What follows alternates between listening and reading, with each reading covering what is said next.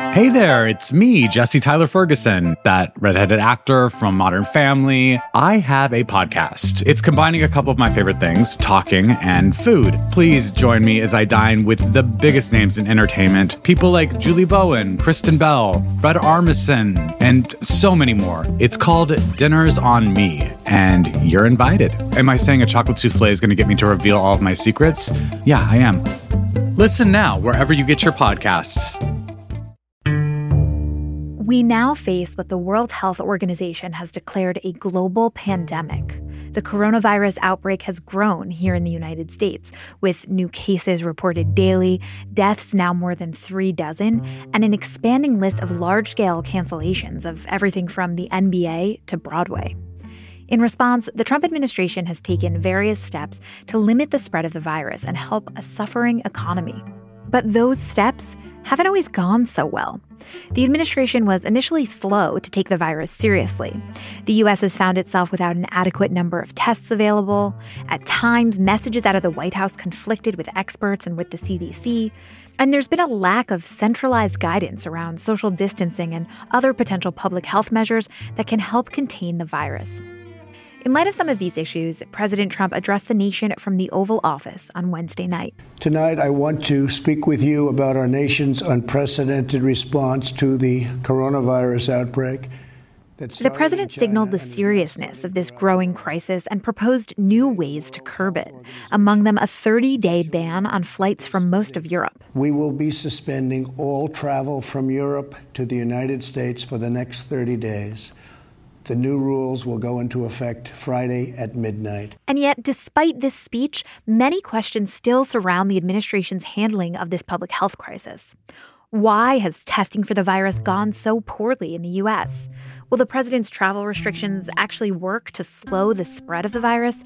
And what other solutions or measures could be taken that we haven't seen action on yet? This is Can He Do That? A podcast that explores the powers and limitations of the American presidency. I'm Allison Michaels.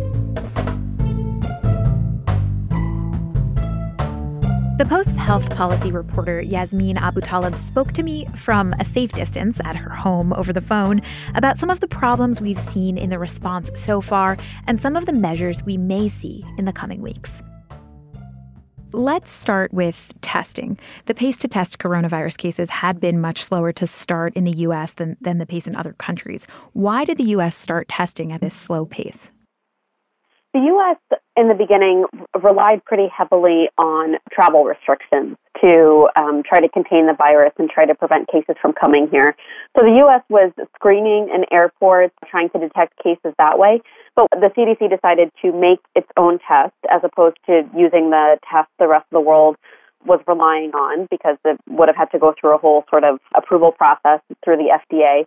So they had to wait till they got a sequence of the virus and then they made the test and got it up and running pretty quickly from there. But it took until about the first week of February until the US had its own test to use. And initially, early in the outbreak, the CDC sent out faulty kits. How did that happen? What was the cause of that? So the CDC says there was a manufacturing issue with its test kits. What happened was they started sending the kits out to some state labs in the first week of February. And within a few days, some labs were reporting back that the tests weren't working properly, that they were getting inconclusive results. And the CDC has since said it, it came down to a manufacturing issue, that one of the components of the test was not working properly. So we had this slow start to actually getting the appropriate number of tests, and that battle sort of continues now. But there was this other piece of it, which is that guidelines for who should be tested in the US were initially limited. That's since changed, they're broader now. But can you explain that evolution? Sure. So in the beginning, you had a pretty strict criteria for who could get tested. So it had to be that you had recent travel to China or you had to have come into co- contact with a confirmed case of coronavirus if you had symptoms or anything else like that, or, you know, you, you couldn't be tested if you didn't meet those two very stringent criteria. So what experts say now is that you, you might have missed earlier cases of the virus spreading within communities with such strict criteria because if you're only testing people who recently traveled to China or you're only testing people who came into a known case of coronavirus, then you can possibly miss community transmission as it's starting. So, why did it take so long for the guidelines to open up for who could be tested? That is a question we're still trying to find the answer to.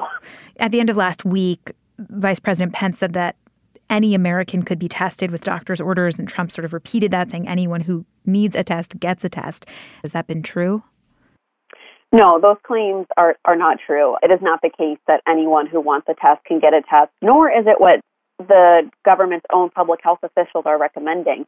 Younger, healthier people who don't have underlying conditions, who might have mild symptoms, have actually been urged to just stay home and, and to not spread whatever it is they may have that way, but not to clog up the health system. And the health officials have made it clear that not every single person needs a test. So the idea that anyone who wants a test can get a test is not true. The U.S. also doesn't have enough testing kits or enough lab capacity to do that sort of wide scale testing. There still is criteria for who gets tested. It's just broader than what it was a couple weeks ago.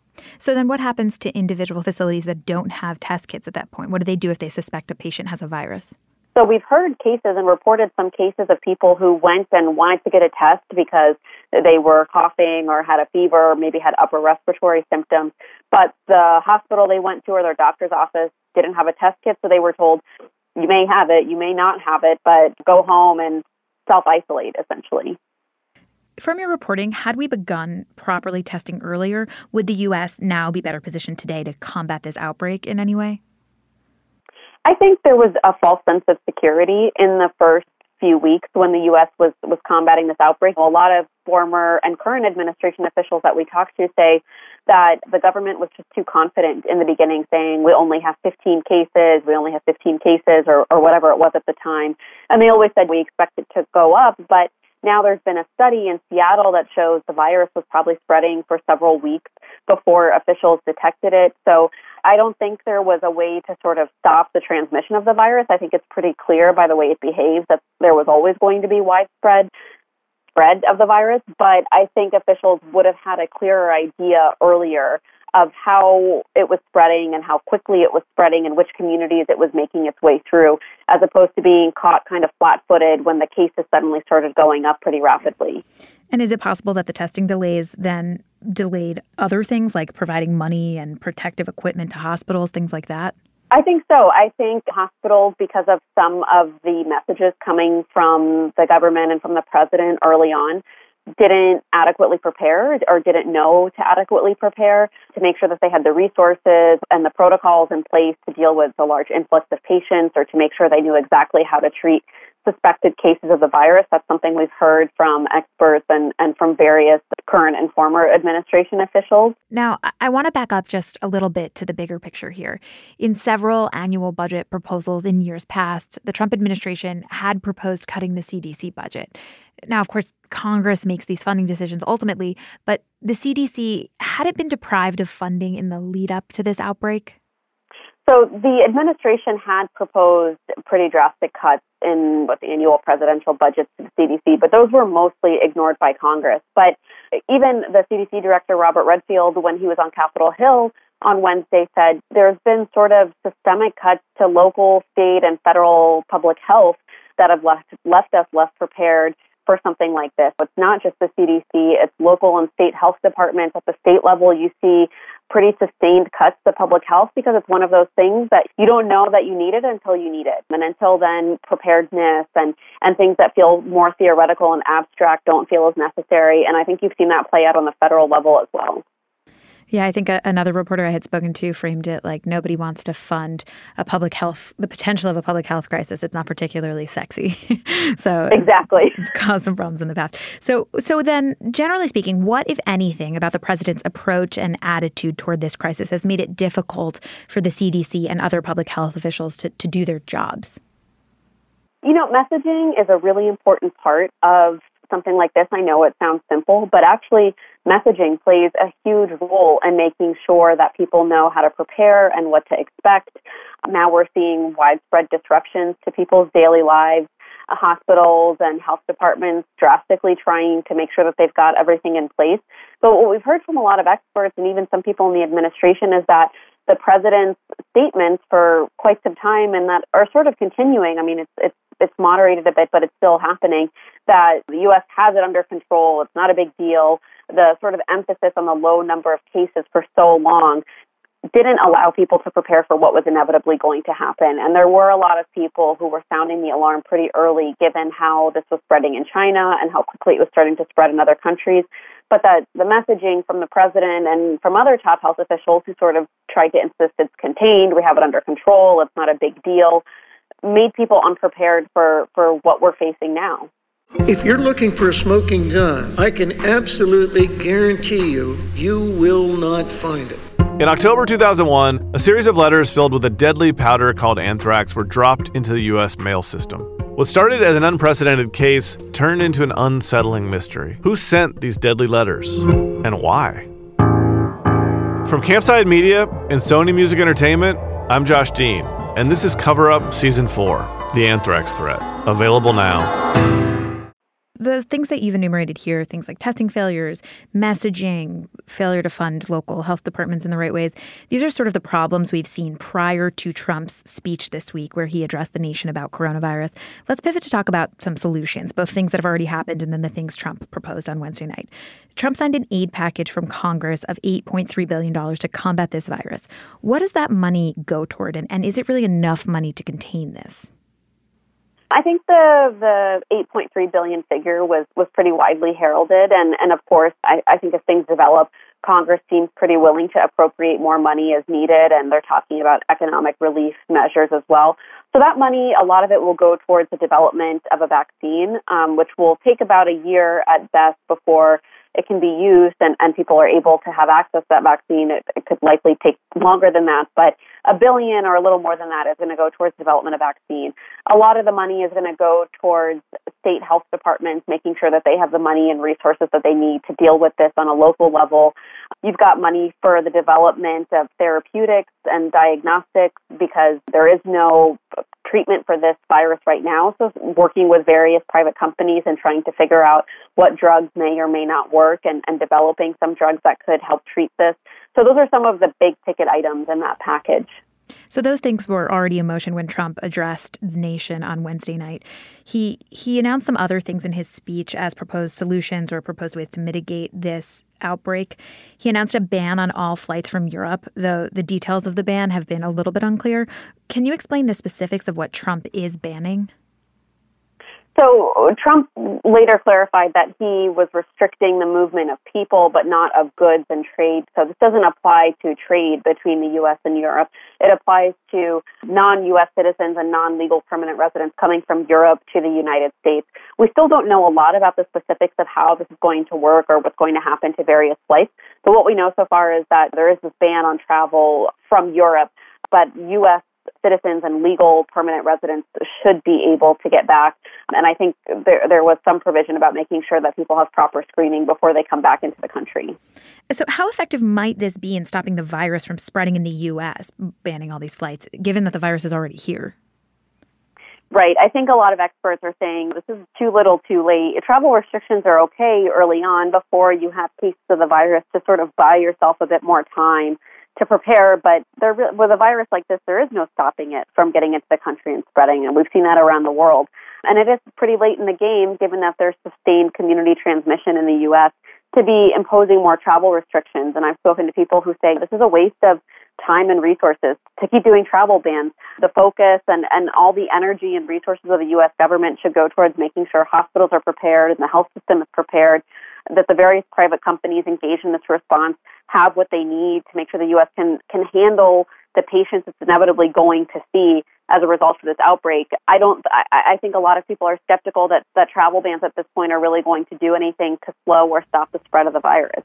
So, on the point of private companies, Trump also said that health insurance companies have agreed to waive all copays for coronavirus treatments. What does that look like in practice, especially if there aren't enough tests to confirm a coronavirus diagnosis? Who confirms to have fees waived? How, how does it work?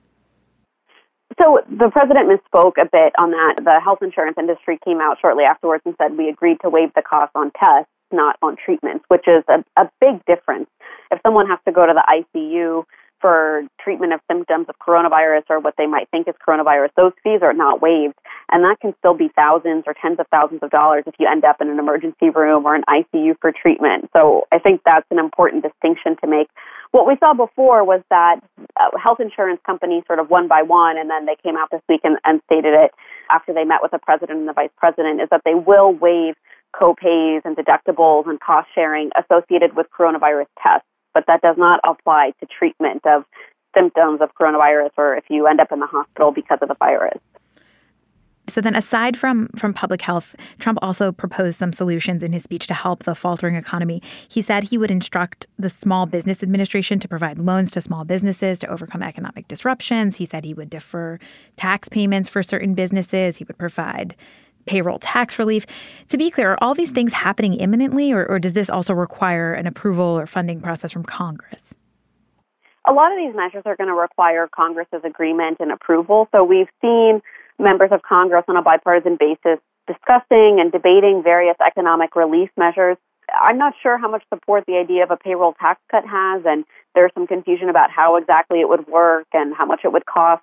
We do see growing bipartisan support for things like paid sick leave and, and making sure that workers aren't punished for having to take time off or work remotely or whatever it may be because of the coronavirus and, and waiving certain costs associated with testing and, and treatment. But in terms of some of the measures the president outlined, I think a lot of them are aspirational, but we'll have to see what his administration is able to do on its own, and then if they're able to bring Congress on board for some of the measures where you need congressional authority to do that. Are there other steps the administration is considering at this point that we haven't mentioned to actually combat the spread of this disease, not just repair the economy, but but combat the spread and ensure proper treatment options are, are available? Well, I think the big ongoing thing is you've seen administration officials urge social distancing, and you've seen states and various organizations follow suit. We've seen a lot of big concerts and even the NBA suspending its season indefinitely because one of the players tested positive for coronavirus. I mean, you're seeing pretty drastic actions taken trying to slow the spread of this.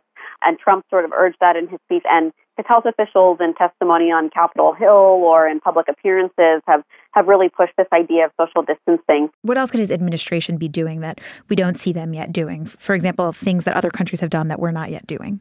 I think there's a lot of questions about gaps in the U.S. health system and what measures will be put in place or what protocols are being discussed to make sure hospitals are prepared for the influx of patients, that they have enough bed space, they have enough resources, they have the equipment they need. Um, so the administration could be providing guidance on how hospitals um, should be preparing for this, what they should have in place, should they or should they not stop non-elective procedures that sort of thing. We know some of it is happening behind the scenes, but I think we'll be looking to see if there's a bit more public guidance on how the health system can prepare and what the administration might do to address the gaps that people already know exist. Part of the reason why I and others have so many questions is because there seems to be a lack of a centralized place to look toward for guidance in all of this. Companies and individuals really seem to just be making decisions on their own based on the information that they consume. So, so based on your reporting, do we have a sense of what's driving that? Why is there no centralized place disseminating information and instructions about things like school closures or specific social distancing guidelines or even hygienic things? Why are we not really seeing that? There has been some frustration that the federal government hasn't centralized some of this information, but that is really resource intensive. People are still sort of figuring things out as we go. Um, so a lot of this is it's a fast moving situation. Officials are trying to adapt and understand the situation as it evolves. I don't know if we'll eventually see a central repository of all that, but I think a lot of it comes down to the fact that it's, it's state and local decisions as to what gets canceled and what's still happening or not happening. So it is a bit outside the scope of the federal government to, to put things like school closures all in, in one place. As we've talked about this, we've outlined some positive steps that the U.S. has taken to help contain this virus and help the economy. We've also outlined some systemic failures and how the U.S. responded to this outbreak. How many of these failures go to the top of the ladder? Like, which of these pieces can be attributed to shortcomings in the administration's actions? A lot of people are saying the administration, and, and we wrote about this, failed to make the most of the time it had to prepare for this outbreak that it had to know was coming, given how it was playing out in China and across the world, that there was so much focus on travel restrictions, and some people viewed that as a solution rather than as a way to buy time, that there was an unwillingness by Trump and by some of his advisors to take this seriously in the earlier days before it came to the U.S. in such in such large numbers. So there has been some time that was squandered and some time that uh, experts and former and current administration officials feel they didn't make the most of. So that's that's a big part of why, in some ways, the government uh, seems to be, have been caught flat-footed by how quickly the case count went up and by how many disruptions we're seeing to, to daily life. So I think that's a big part of it. Some of it is just that this is a difficult virus to contain. It moves quickly. It's hard to understand. It's new. So a lot of it we're learning as we go. So that obviously poses a, a unique set of challenges. But there are a lot of people who say there are several things that the administration should have been doing in the earlier days, not been overconfident that the case count was so low, um, and, and been planning three or four steps ahead while sort of dealing with the situation in front of them. All right, Yasmin, thank you so much for your time. I hope you stay safe and healthy out there. Thank you. You too. Thanks so much.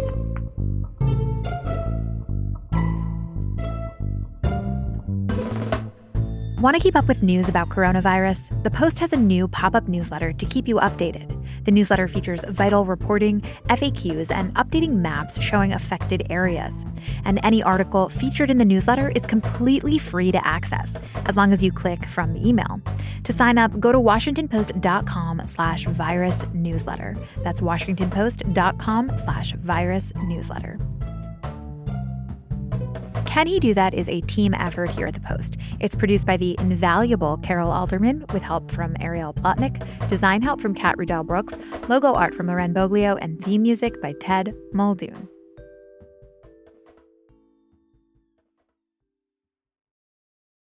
If you're looking for a smoking gun, I can absolutely guarantee you, you will not find it. In October 2001, a series of letters filled with a deadly powder called anthrax were dropped into the U.S. mail system. What started as an unprecedented case turned into an unsettling mystery. Who sent these deadly letters? And why? From Campside Media and Sony Music Entertainment, I'm Josh Dean, and this is Cover Up Season 4 The Anthrax Threat. Available now.